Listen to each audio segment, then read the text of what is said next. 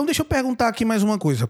Quando uh, você assistiu, tá próximo da, tá próximo da prova, ou você deve fazer revisões periódicas. Você vai durante o ano estudando e, e periodicamente você tem que fazer re, é, revisões é, regressivas do assunto que você já deu. Como é que você faz e como se orienta a fazer essas revisões de forma bem objetiva, sem gastar muito tempo?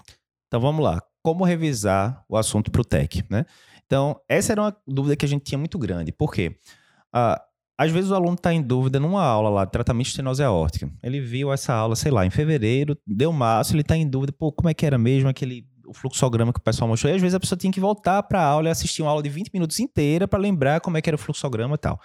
Então, isso a gente viu na primeira edição do curso. O pessoal falava, rapaz, se vocês é, disponibilizassem o material, ficava mais fácil e tal.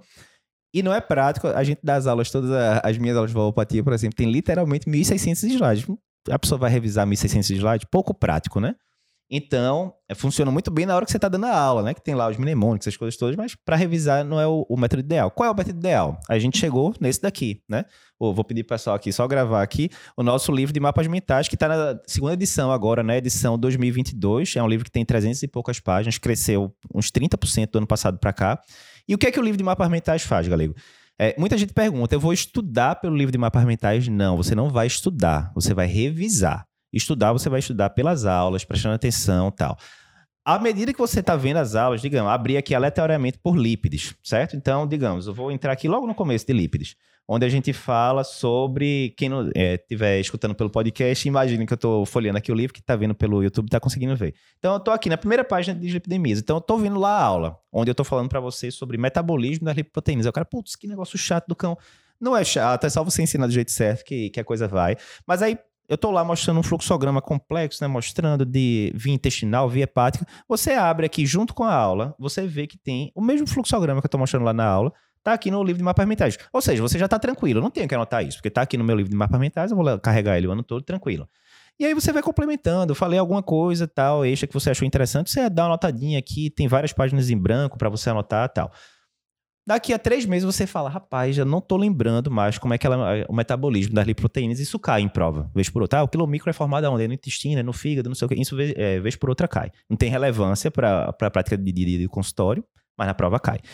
Então, em vez de você ter que assistir aquela aula de 20 minutos falando sobre como é que é todo o metabolismo, você abre aqui na primeira página, você, ah, tá aqui, ó, vim intestinal assim, assado, tô lembrado que o Eduardo falou, é, pronto, acabou. Em um minuto, você revisou aquilo. Né?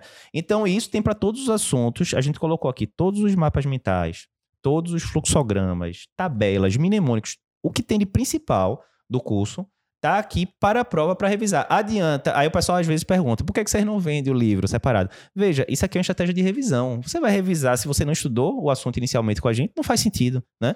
Então, esse aqui é um conteúdo exclusivo para os alunos do TEC e que ele é feito sobre medida para revisão. Aí tem muita gente que pergunta, galera. Ah, por que vocês não fazem apostila? Tem muita gente que fez aqueles cursinhos né, clássicos de prova de residência quando era R1, R3, e acostumou a ter aquela carrada de, de apostila. Aí o que, é que eu sempre falo é o seguinte: veja, o fim que você quer é acertar a questão e passar na prova, correto? Você prefere fazer isso no tempo X ou 3X? Logicamente, enquanto menos tempo você conseguir acertar as questões, melhor para você. Você vai tocar sua vida, vai fazer seu consultório, vai fazer plantão, enfim. Então, o que é, é melhor? Você assistir às aulas que já responde todas as questões e acabou, e você revisar pelo livro de mapas mentais, ou você assistir aulas que muitas vezes não vão responder, né? Pensando aí é, outras vias que você podia seguir, aulas que às vezes não vão responder todas as questões, e mais, ter que ler um bocado de apostila e fique em dúvida. Não, aqui não tem isso. A gente quer que você aprenda o máximo no menor tempo possível, que a gente sabe que falta tempo. A gente sabe que você quer cuidar da sua família, da sua plantão, enfim. Então, a estratégia é: você vai aprender tudo que você precisa para a prova nas aulas e você vai revisar pelo livro de mapas mentais. O melhor livro é aquele que você lê. Não adianta Exatamente. você estar tá lá com uma apostila ou ter um livro gigante, o Brown Audi é um exemplo disso, que é excelente, mas a gente leu para vocês e sintetizou naquela estrutura. Então, Exatamente. o melhor livro é o livro que você, é, que você realmente lê.